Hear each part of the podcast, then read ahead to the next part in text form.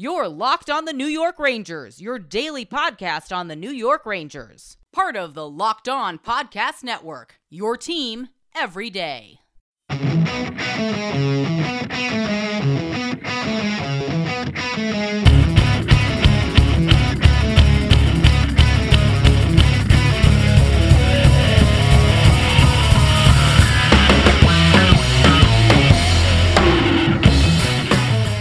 Welcome back, Blue Shirts fans, to episode number 354 of the Locked On New York Rangers podcast. I'm your host, John Chick. Today's episode of Locked On New York Rangers is brought to you by Rock Auto. Amazing selection, reliably low prices, all the parts that your car will ever need. Visit rockauto.com and tell them Locked On sent you. That song you were hearing is, of course, Leave the Lights On from our good friends in Pacifier. You can check those guys out anywhere you get your music. And today, what I had planned to do coming in, and we're still going to do this, but we're going to do a variation of what I originally planned. The initial idea was that we were going to take a look at every single name that I've been hearing that might potentially be in the running to become the next coach of the New York Rangers. And the reason why we're now going to end up splitting this over two episodes is because there's just so much to get through. I want to take my time with every single candidate, give you guys uh, my thoughts as well as just a brief overview of every single candidate. And when I sat down and started kind of taking notes on some of these guys and you know, figuring out what I wanted to talk about and you know looking at everybody's body of work, et cetera, et cetera, et cetera, what I realized was that yeah, this is too much for one episode. And I especially realized that when I began kind of taking notes on John Tortorella, because as you guys know, he's already been the Ranger coach. Technically, he's been the Ranger coach twice, because uh, a long time ago, in his very first coaching gig ever, he was the interim Ranger coach for just four games. But obviously, more uh, notably, he was the Ranger coach kind of at the beginning, uh, rather the end of the 2000s and into the early 2010s. And Really an up and down tenure, uh, very interesting, very noteworthy tenure to say the least. John Tortorella, somebody who's kind of a lightning rod everywhere he goes. And like I said, there's so much to cover here. Everything from his complete track record to his personality to whether he'd be a fit for this team or not to once again his first tenure as head coach of the New York Rangers. I just realized we're not going to get through all that stuff in one day. So without wasting any more time here, let's just go ahead, dive right into John Tortorella. The only other thing I'll say right now is that a little bit of a spoiler here, but I mentioned this in a previous episode as well. My top choice to become the New York Ranger head coach right now is going to be Gerard Gallant. I think that uh, he's the best fit right now. I think he's most deserving of uh, you know getting another chance as an NHL head coach.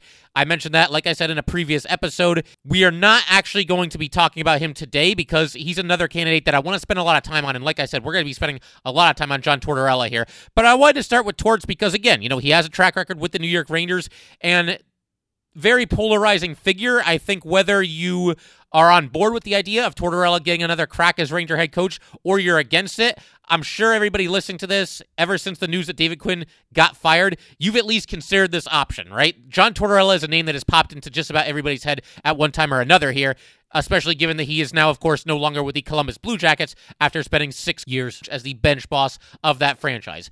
But as it pertains to John Tortorella, I will admit it's very intriguing. And I do believe there are a lot of worse options out there. Uh, some of the names that I've heard, I'm not into at all. Tortorella, I mean, I would at least consider it. But I'll be totally honest with you guys, I'm not really feeling it because Tortorella is a handful. And I feel like he may not be the best guy to lead this young team into the future. He tends to be very old school. He tends to go with a defensive style. I mean, do you guys really want Kaapo Kakko's main objective out there to be throwing himself in the way of every single slap shot? I don't. And another thing, you know, a critique that I had of David Quinn that I think a lot of you guys probably had as well. I feel like at times he was a little bit too trigger happy when it came to benchings, and it got to the point where players might have been a little bit afraid to make a mistake under David Quinn. And you don't want guys out there who are skating around and just worrying about making a mistake. They're a young team, mistakes are going to happen. Just as long as you learn from them, I think it's fine.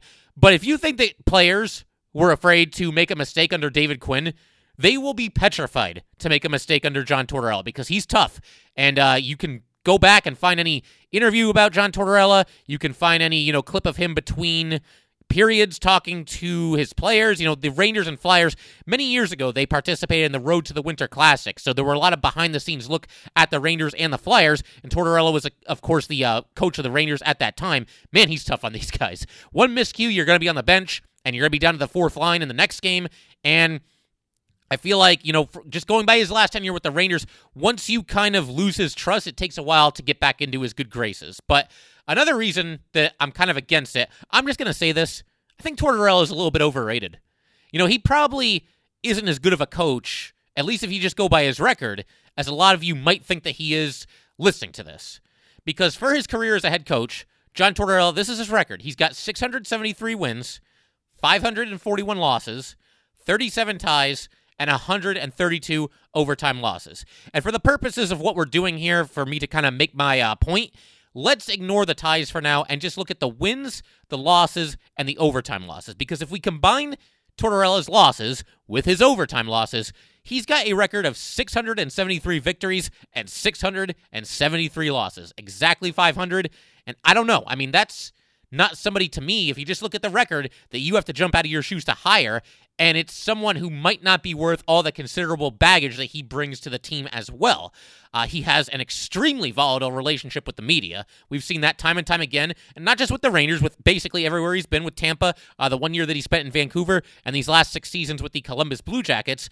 He and Larry Brooks, in particular, do not have a good relationship. They had a pretty memorable exchange back in 2010, and he told Larry Brooks, You were probably beat up at the bus stop most of the time. And that's not very nice. And I mean, look, it, it is what it is. You know, Tortorella, he's just not a fan of the media. He doesn't like talking to the media.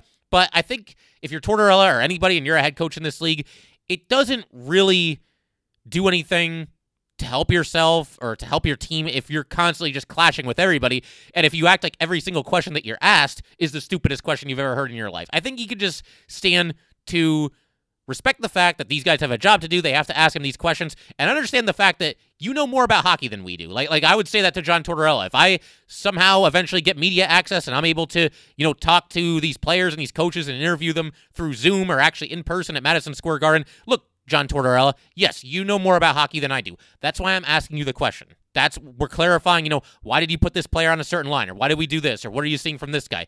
We are trying to understand better what you understand so well. It's what's led you to become a successful coach in this league and led you to become a Stanley Cup champion with the Tampa Bay Lightning in 2004. So, yeah, I mean, that's just one thing, but he's also clashed with his players on multiple occasions. He will occasionally throw certain players under the bus.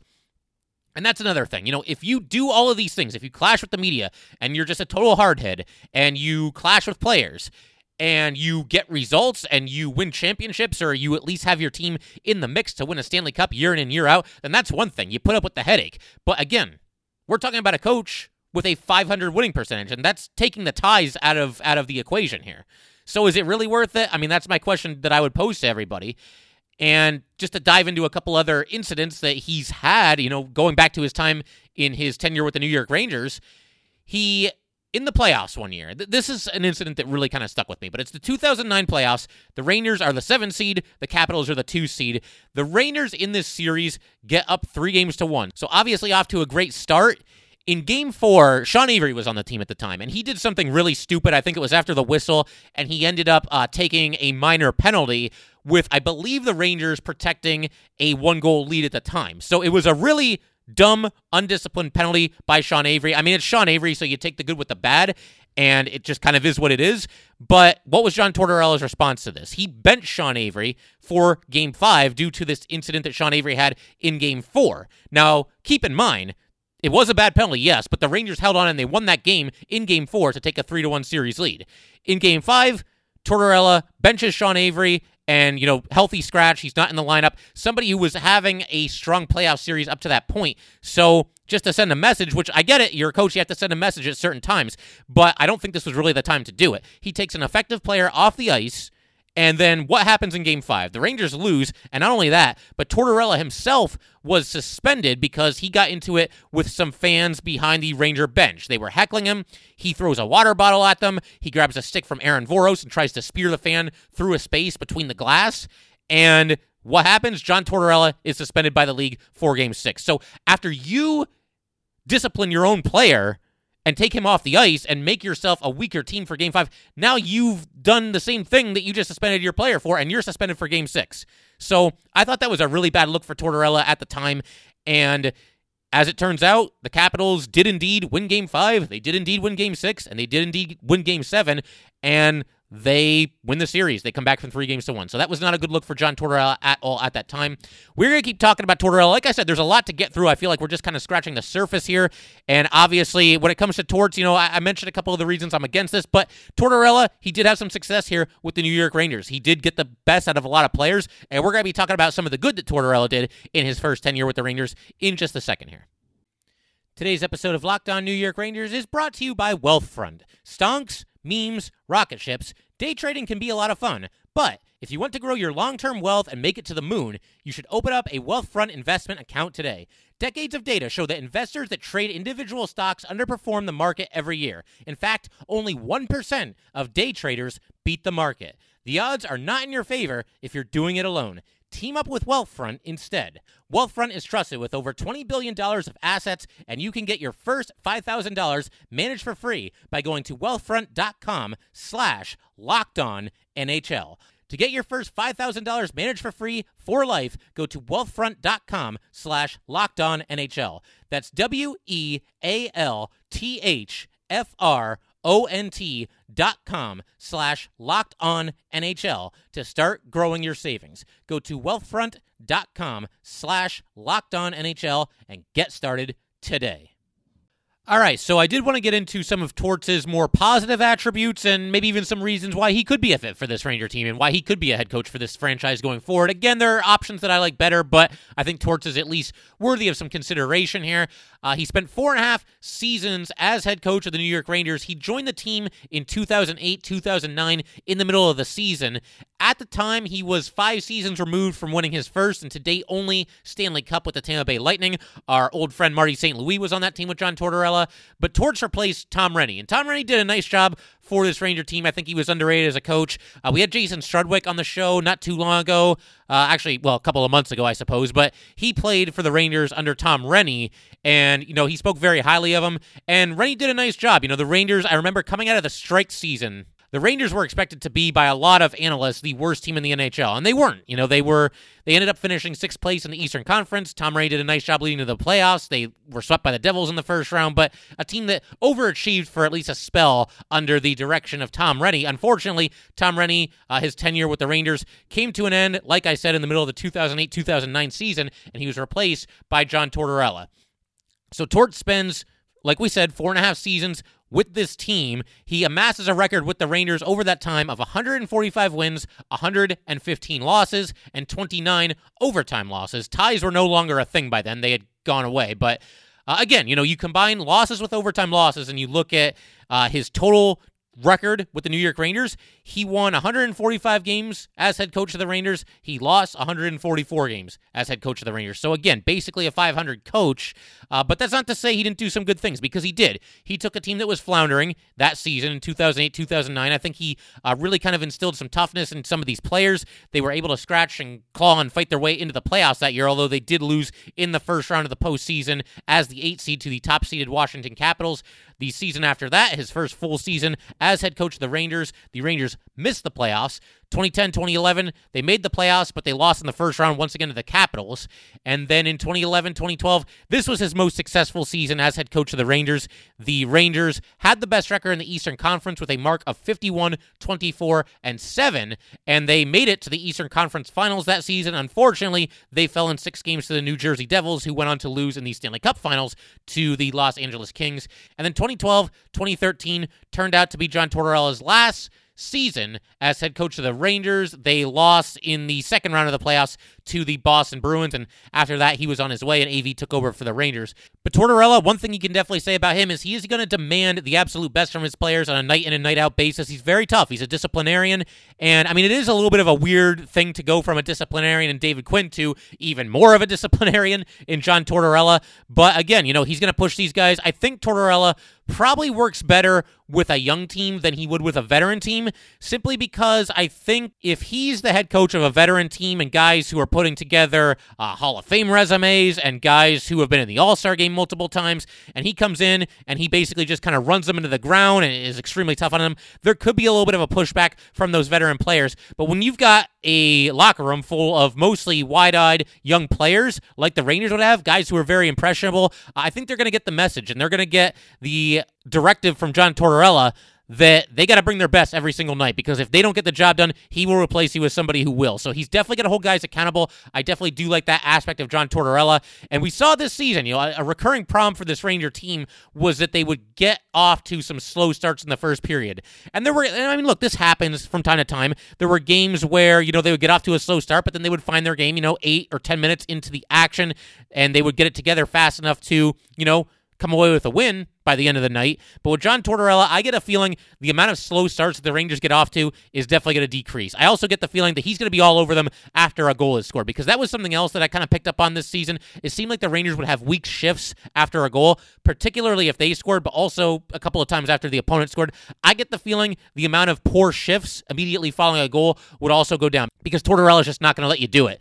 And he's someone who's going to command a lot of credibility, command a lot of respect, and go in and do things his way. He's not going to be anybody's puppet. John Tortorella, if he's brought in here as the new head coach of the New York Rangers, he is going to do things 100% the John Tortorella way. He's not going to be influenced by any of us in the media, any of us in the fan base, anybody in the front office. I mean, it's been said and rumored that James Dolan is definitely a fan of John Tortorella. And really, the Rangers had no choice but to fire Tortorella. I mean, I wouldn't say they had no choice, but it seemed like the team was kind of going south a little bit. Maybe John Tortorella's message had gotten a little bit stale in the locker room, and I think it was just time to go in a different direction. And as we all saw, you know, AV came in here and led the Rangers to the first Stanley Cup final in 20 seasons.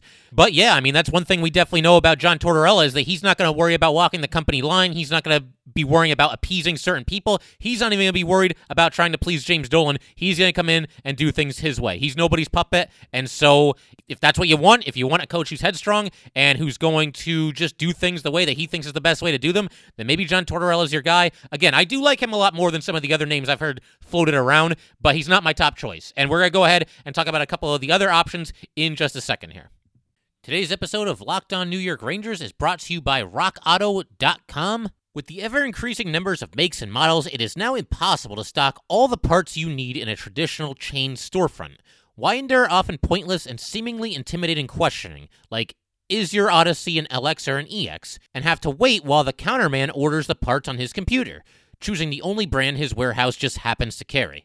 You have computers with access to rockauto.com at home and in your pocket. Why choose to spend 30%, 50%, 100% more for the exact same auto parts at a chain store or new car dealership? RockAuto.com's prices are the same for everybody and are reliably low. They have everything from engine control modules and brake parts to tail lamps, motor oil, and even new carpet. Whether it's for your classic or daily driver, get everything you need in a few easy clicks delivered directly to your door. Go to rockauto.com right now and see all the parts available for your car or truck. Write locked on in their How Did You Hear About Us box so they know we sent you. Amazing selection, reliably low prices, all the parts your car will ever need. RockAuto.com. Today's episode of Locked On New York Rangers is brought to you by BetOnline.ag. BetOnline is the fastest and easiest way to bet on all your sports action. Football might be over, but NBA and the NHL are in full swing. BetOnline even covers awards, TV shows, and reality TV. BetOnline offers real-time updated odds and props on almost anything you can imagine. BetOnline has you covered for all the news, scores, and odds. It's the best way to place your bets, and it is free to sign up. Head to the website or use your mobile device to sign up today and receive your 50% welcome bonus on your first deposit. BetOnline.ag, your online sportsbook experts. Once again, BetOnline.ag. All right, so as promised, going to throw out a couple other names to wrap up today's episode here. And like I said, we will talk more about Gerard Gallant in tomorrow's episode. Like I said, he is my top choice, and I want to spend ample time talking about him and his credentials and why I think he should be the next coach of the New York Rangers. And just so there's no confusion, if it were up to me, and I've said this a couple of times in the last couple of episodes, so anybody that's been listening every day, uh, please do bear with me for just a second here. But you never know when we could have some new uh, listeners. But if were up to me, David Quinn would still be the coach of this New York Ranger team, at least for next season. John Davidson would still be the president of this New York Ranger team, at least for next season. Jeff Gorton would still be the general manager of this New York Ranger team, at least for next season. But facts are facts. Gorton and JD are gone. Chris Drury is in their place. And David Quinn is gone and somebody else is going to be in his place. So we do have to look at these new candidates here. But one name that I want to throw out there as a little bit of a wild card, somebody who isn't really getting a ton of attention. I mean, I saw his name maybe mentioned once, but even when I saw it mentioned, it didn't really seem like uh, even the person who tossed his name out there believed that he was truly a serious candidate for the job. And that's going to be head coach of the Hartford Wolfpack, Chris Knoblauch. Now, as you guys know, this past season, Knoblauch, or you probably know, Knoblauch spent six games as the New York Ranger head coach, and the Rangers went 4 and 2 in those 6 games, including his first game as the head coach when they absolutely just destroyed the Philadelphia Flyers 9 to nothing. So it seemed like uh, the team was responding to him. They played hard for him, they played well for him. It's obviously an extremely small sample size, but if you want to look at a little bit bigger of a sample size as it pertains to Chris Knoblauch, we can turn our attention to the Wolfpack of the AHL. Now, last season, and when I say last season, I mean the one in 2019 2020, the one that was shortened by the pandemic. The Hartford Wolfpack in that season went 31 20 and 11. They were in fourth place in the Atlantic Division before the season was canceled due to COVID. And then the Wolfpack this season 14 9 and 1. So in two seasons, a combined record for Chris Knoblauch of 45 29, and 12 as the boss bench of the Hartford Wolfpack. That's a record of 45 wins and 41 losses. If you want to bunch the losses together, you know, the regulation losses along with the overtime losses, we did that for John Tortorella, so it's probably only fair if we do it for Chris Knoblauch as well. And prior to coming to the Ranger organization and becoming head coach of the Hartford Wolfpack, Knoblauch also coached the Kootenay Ice of the WHL for two seasons. Uh, he had a combined record in those two seasons of 82, 47, and 15, and he won the Ed Chynoweth Cup in his first year as head coach of the Ice. That is given to the WHL champion. He then moves on after his two seasons with the Ice to the Erie Otters of the OHL. Spent five seasons there, record of 216, 83, and 14. So did quite a bit of winning there. He made it to the in his five seasons there. He made it to the J. Ross Robertson Cup Finals twice. He lost in the finals in 2014, 2015, but then won the cup in 2016, 2017, which was also his final season with the Erie Otters. After that, he was an assistant coach with the Philadelphia Flyers for two seasons. And that pretty much brings us to current day. He's been the head coach of the Hartford Wolfpack for the past two seasons. And something else that I really think that Knoblauch has working in his favor is that he knows a lot of these players. A lot of these players on the Rangers spent at least some time with the Hartford Wolfpack. So if you're the Rangers and maybe you don't want to shake things up too much, Maybe he at least warrants some consideration. It should also be noted that during his tenure over these past two seasons as the head coach of the Wolfpack, Knoblauch ran a very similar system to what the Rangers were running under David Quinn, which I think is great because obviously it wouldn't really make a lot of sense if your minor league team is running a radically different system than what your NHL team is running. And then in, when these guys get called up, they don't know what's going on. They don't know what to do, and they got to relearn an entire new style of hockey. That wouldn't make any sense. So Knoblauch, you know, he's had some success pretty much everywhere he's been. I don't really know a whole ton about his personality. I mean, again, we just had the six games to watch him while he was serving as acting head coach for the New York Rangers this past season. But it does seem like guys play hard for him. It does seem like he wins everywhere he goes. And, you know, one of the things that the Rangers seem to be looking for in this search for their new head coach is they want somebody with experience, somebody with a proven track record, somebody with credentials. So that would seemingly work against Chris Knoblauch simply because he hasn't coached at the NHL level, again, other than these six games that he had with the Rangers this past season. But he is young. He's just 42 years old. He does seem to be rising pretty fast through the coaching ranks. Again, he's winning everywhere he goes. And so, if you're of the belief that you don't want to upset the current apple cart too much and you want the Rangers to continue to play the same style of hockey or at least a similar style of hockey that they've been playing these past few years, and you don't want young players like Alexi Lafreniere and Kaapo Kakko and Filip Chytil to have to learn a radically new system when they're still kind of developing as NHL players, then maybe Chris Knoblauch's your guy. Again, I don't know how much consideration he's going to get from the Rangers. I think he at least deserves to interview for the position, but we'll see how the Rangers look to play it. I think Knoblauch, a little bit of maybe just a dark horse candidate to become the Ranger head coach, somebody that, you know, intrigues me, but somebody who I do not expect to ultimately get the position. All right, so we can do one more name for today, and then I figure we'll save the rest of these names for examination in a future episode, like I was talking about earlier. Just want to spend enough time on every single one of these candidates and uh, just kind of look at it from all angles. I mentioned at the top of the show when I was about to start talking about John Tortorella that, you know, Tortorella, I'll at least consider it. It is somewhat intriguing.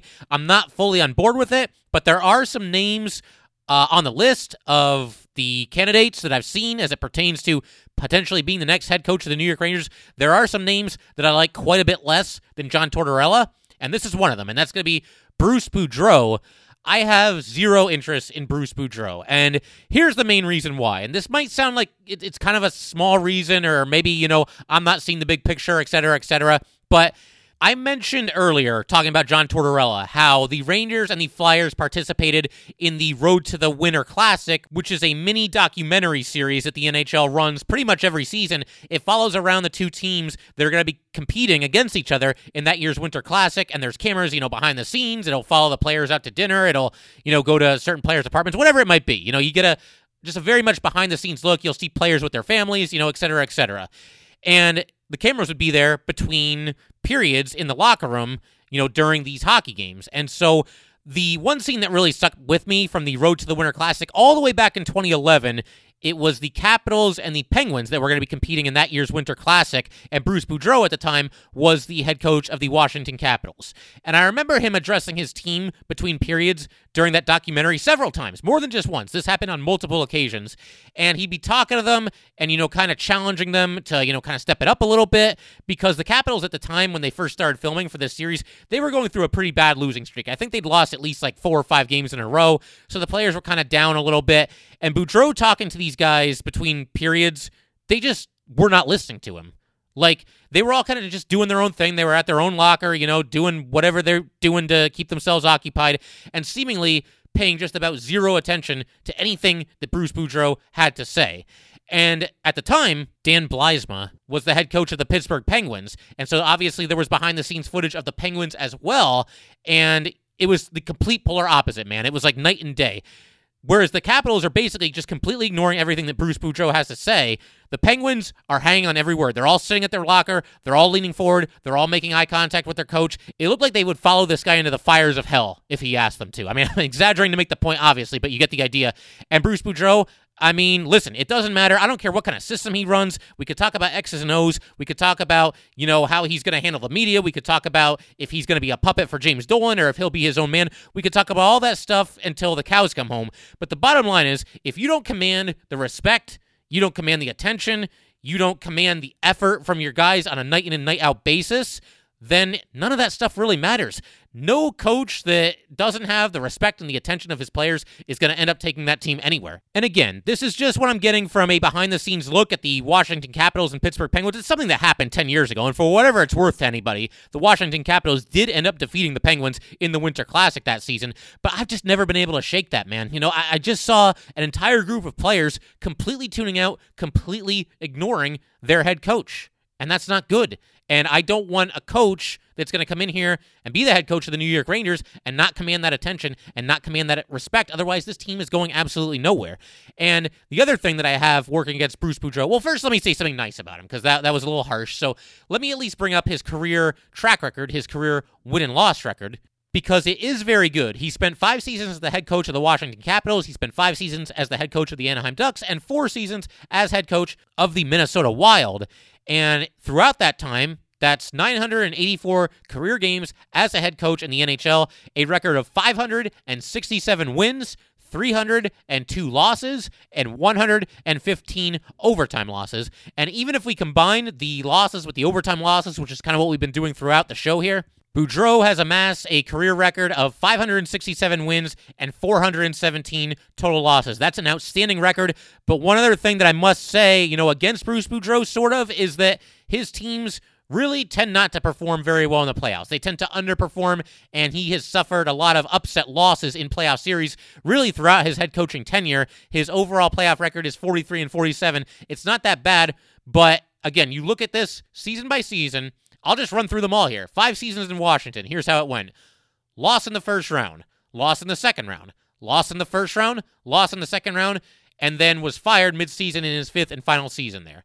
Then five seasons with the Ducks. Misses the playoffs, loses in the first round, loses in the second round, loses in the third round. That's the farthest he's ever made it. That's the only time in his career that he's ever made it to the conference finals. But then in his final season with the Ducks, loses once again in the first round. Now, how about the Minnesota Wild? He loses in the first round. He loses in the first round again. He misses the playoffs, and then he gets fired in the middle of the season. So the complete lack of success in the playoffs, I think that's something that has to count against Boudreau as well. It's nothing against Bruce Boudreau, the individual. I don't have anything bad to say about him as a human being. I think he does a nice job uh, as an analyst on the NHL Network, in fact. But I can't say that I'm clamoring for the Rangers to bring in him as the next head coach of this franchise. So just my two cents. But like I said, we're just getting started. You know, we're going to continue looking at head coaching possibilities in our next episode, likely beginning with Gerard Gallant, which again, he is my top choice. But that will do it for today, guys. Once again, if you'd like to get in touch with this podcast, please send an email to lockedonnyrangers at gmail.com. Once again, that is lockedonnyrangers at gmail.com. Definitely give us a follow on Twitter as well at LO underscore NY underscore Rangers. Once again, that is at LO underscore NY underscore Rangers. Thanks again, guys. I'll see you next time. Get all the sports news you need in under 20 minutes with the Locked On Today podcast. Host Peter Bukowski updates you on the latest news in every major sport with the help of our local experts. Follow the Locked On Today podcast on the Odyssey app or wherever you get your podcasts.